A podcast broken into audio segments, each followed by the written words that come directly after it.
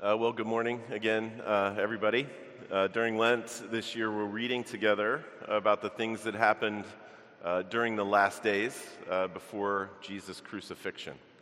We are reading together about that final week after the triumphal entry and before uh, Jesus' last meal with his disciples. And part of what Jesus does that week is prepare the people around him and prepare us to keep on being his disciples after his death and resurrection and ascension.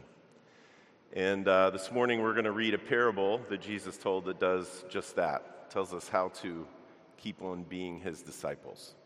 So I'm going to read from Matthew 25 for us, verses 1 through 13. You can follow along uh, in the order of worship where it's printed, or you can just listen as I read from Matthew 25.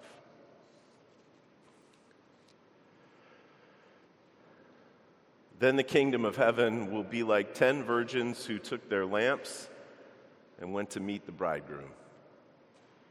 Five of them were foolish and five were wise, for when the foolish took their lamps, they took no oil with them.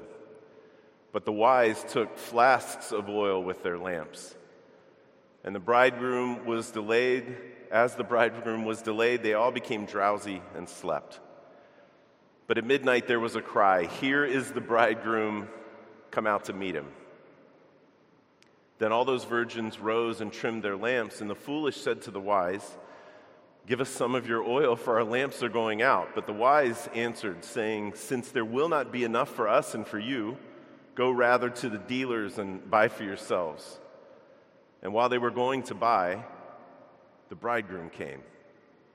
And those who were ready went in with him to the marriage feast, and the door was shut.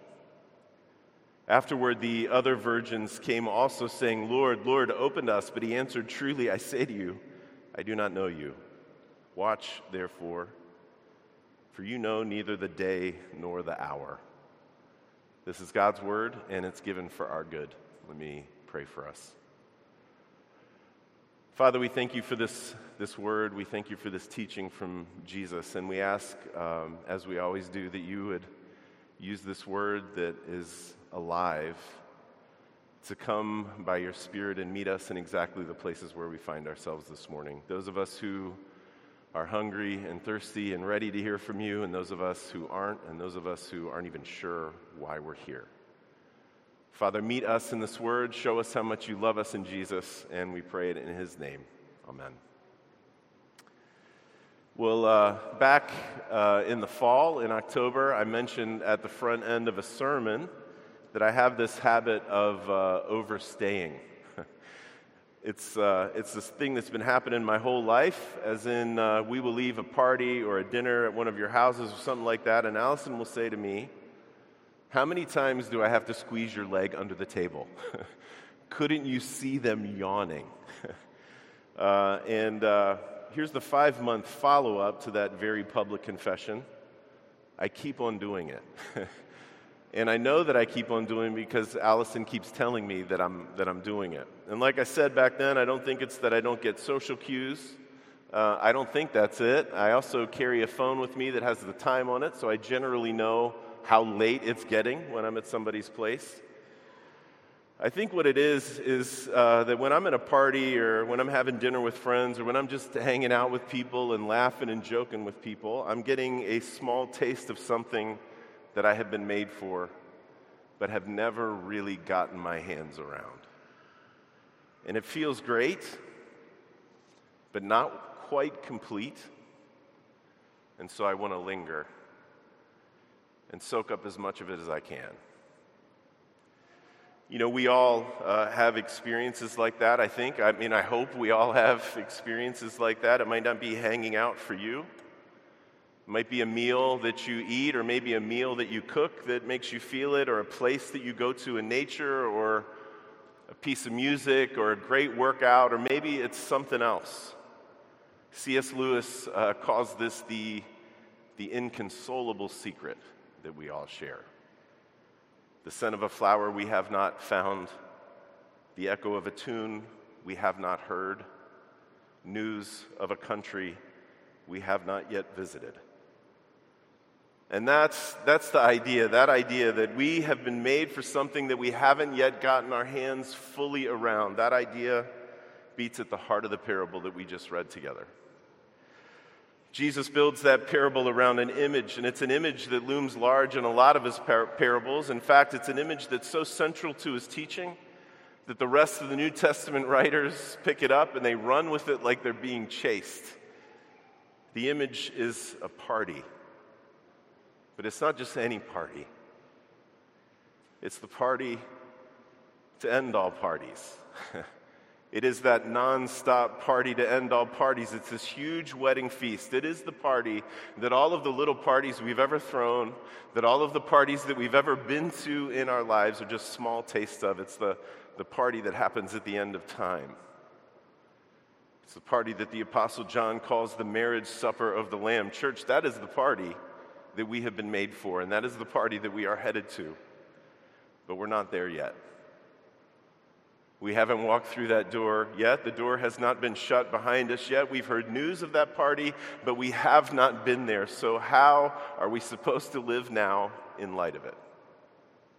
How do we live now? Jesus tells this parable to answer that question for people like us. It's part of this really large block of teaching that started with uh, a question from Jesus' disciples. They are concerned honestly, a little bit concerned. Uh, after all of the back and forth with the religious insiders and the politicos that we have been talking about for the last two weeks, uh, Jesus lights into the scribes and Pharisees with this sermon. It's a sermon of seven woes for them. It's a, it's a hair raising sermon. You can read it later in Matthew 23.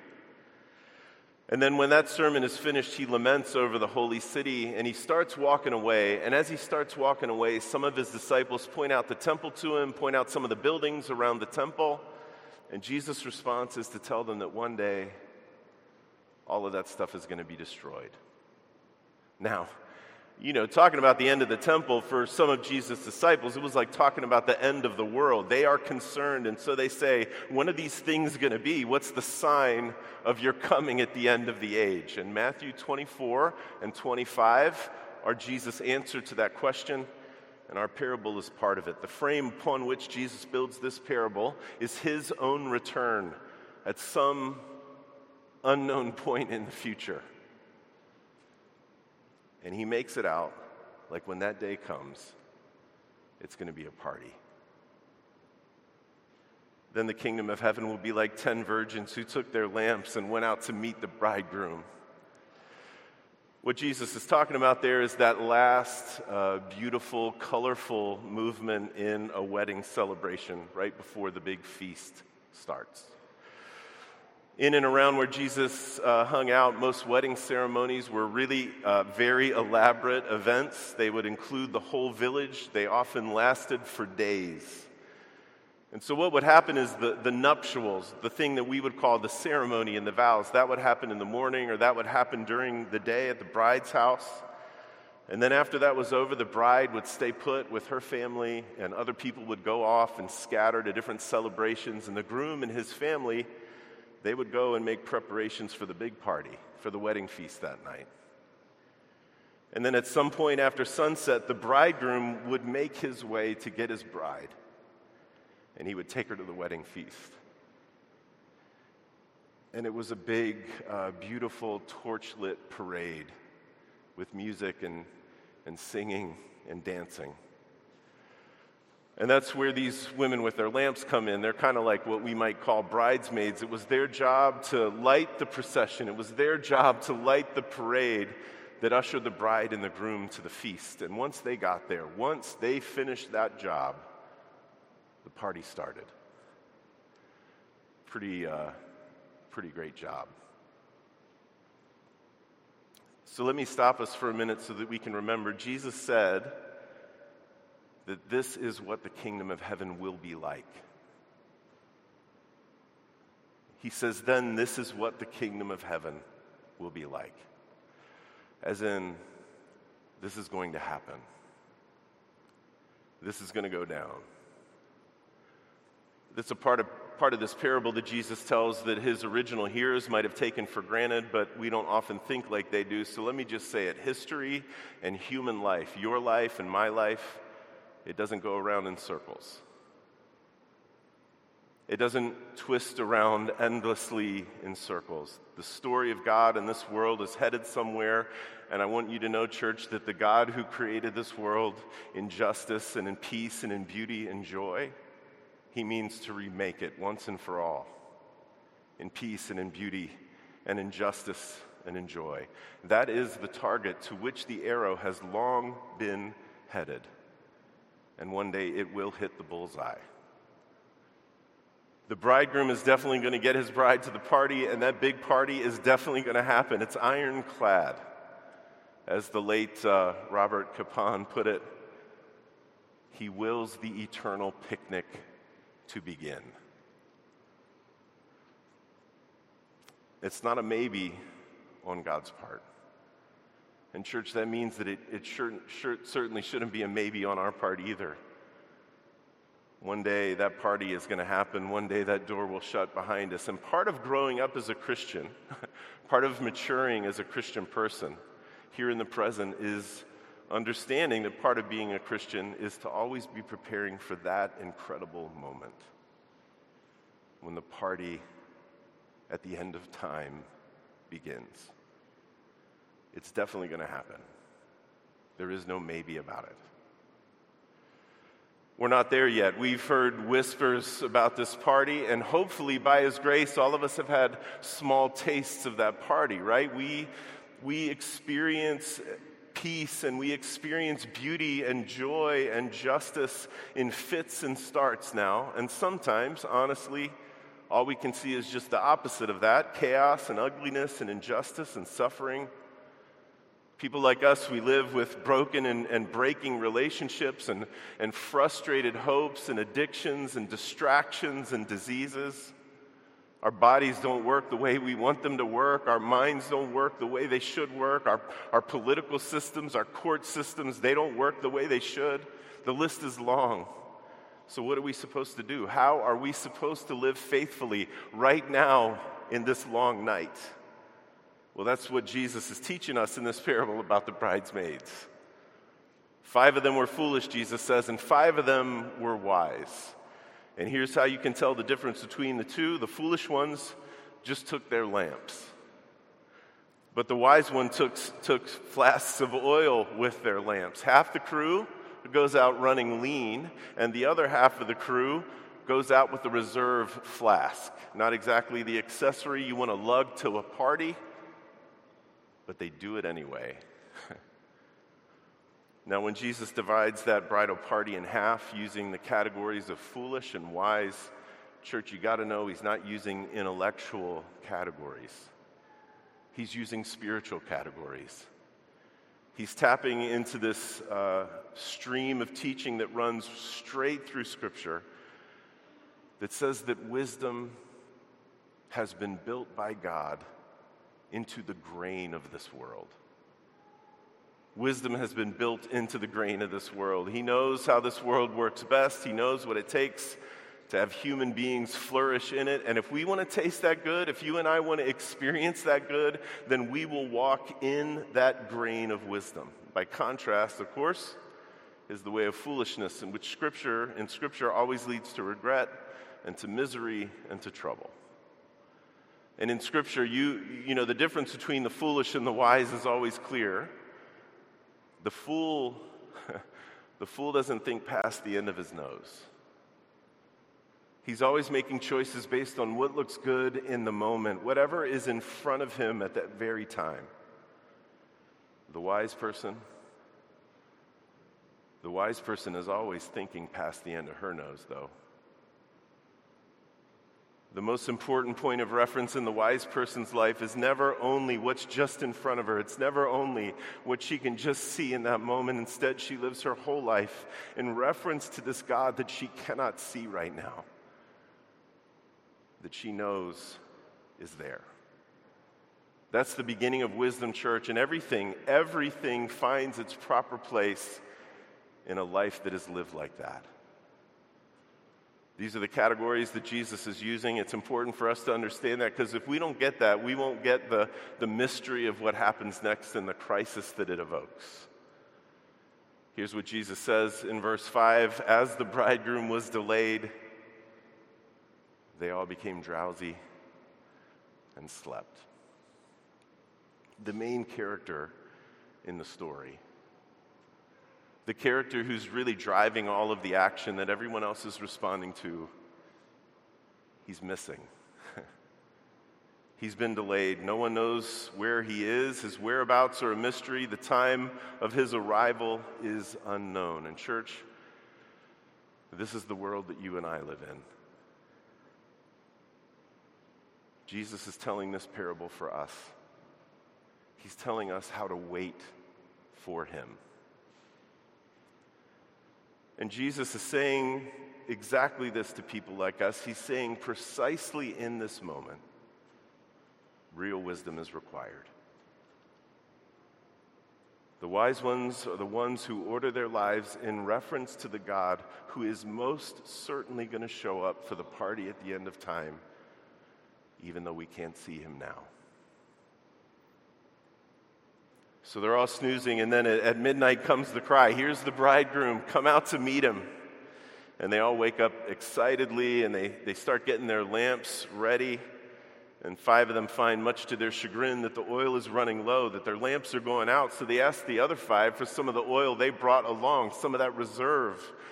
And the wise ones say, No way. no way, because there won't be enough for us and for you. If we do that, then some of the procession will be in the dark, and that is a bust out procession.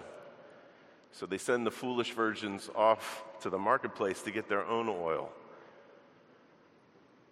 And the last that we hear of the wise virgins is that they went in with the bridegroom to the marriage feast. All is well for them. Why? Well, on the surface, it's easy to answer because they're the ones who had the oil, but the oil isn't really the point, it is their preparation that mattered. Another way to say it, which gets at the point that Jesus is pressing here, is that their preparation was a visible sign of the faith that they had in the bridegroom who was delayed. They knew him, and they knew he was coming. And that was a knowing that had sunk deep down into who they really were. They had faith in this hidden bridegroom, and that faith worked itself out in wisdom. Bringing the oil was a natural consequence of this life that was ordered in faith around the one they couldn't see, but were absolutely sure was coming. And in the end, it's clear they got into the party because they knew the bridegroom, and the bridegroom knew them. And that is, of course, precisely the reason the foolish virgins can't come in after the door is shut. I mean, if the deal was just having some oil, they've got that covered. They've been off to the midnight market, they've got their oil, they've come back. But he doesn't tell them they can't come in because they don't have oil. He says, I don't know you. And, church, that is the uppercut that Jesus always slips into his parables so that people like us get hit in the mouth and have to think. The thing that mattered for them, for me, for you, is that it comes down to genuinely being in relationship with the guy who is throwing the party. And to have that knowing sink down into a life of faith that is lived wisely over this long, dark night in reference to him. Stanley Hauerwas um, was a theologian who taught at Duke, and he said it like this When you're unsure of the time you're in, it's important to do what you've been taught to do. and perhaps the most basic of those things that we've been taught to do is to remain, it is to abide in faith in Jesus. And to make use of all of the things that He has given us to remember Him and to strengthen us as His followers while we wait for Him in this long night to show up the things that He's given us worship together, and prayer and sacraments and scripture. this is what he's given us. The main preparation, church, is, is fidelity. That's, that's the oil, abiding and remaining in faith in Jesus. And you know what this means? This means that we will not be a people who nurse our doubts and who nourish our doubts, but instead we will be a people who pray and who serve others and who worship together to try and weaken our doubts. That's how it works. We're a people of prayer. We're a people of worship. We're a people of service. And that weakens our doubt. And fidelity means that we will wisely become a people whose first impulse, whose very first impulse in the dark, is to ask, what is the God who is coming? What does he have to say about this dark? And what has he done about this dark? And, and what would he have people like us do about this dark? That's a wise people. That's an alert people. That's a people who are ready. Watch, therefore, Jesus says, because you don't know the day or the hour. And so I just want to say this as an epilogue. I mean, if you're like me at all, you hear this parable and maybe what you feel is the uppercut. I know I do feel all the ways that I've uh, acted a fool. And maybe that's where you go too. And that's not bad, church. That's not bad for people like us if it leads us to the truth. Because here's the truth Jesus suffers fools gladly. He suffers fools gladly. He slips in, he takes our place, he gets locked out so that we can get inside to the party. That is the meaning of his cross. That is the meaning of his resurrection. That is the meaning of his ascension to the right hand of the Father. Jesus forgives fools who turn to him, church, and he changes them to look like him. Jesus makes simple people wise. And he's coming to take all of us who follow him in faith to the party to end all parties. And that is the truth. So follow him if you have not yet. Stay with him if you have. Come back if you've wandered away. Let me pray for us. Father, we thank you for the ironclad inevitability that you will remake this world, that the arrow will hit the target, that you will come and take your bride to the party. Make us a people watchful and make us a people hopeful. Make us a people who cling in faith to the bridegroom so that we could grow up in our faith, so that we can be a people through whom you love this broken world. And we pray this in Christ's name. Amen.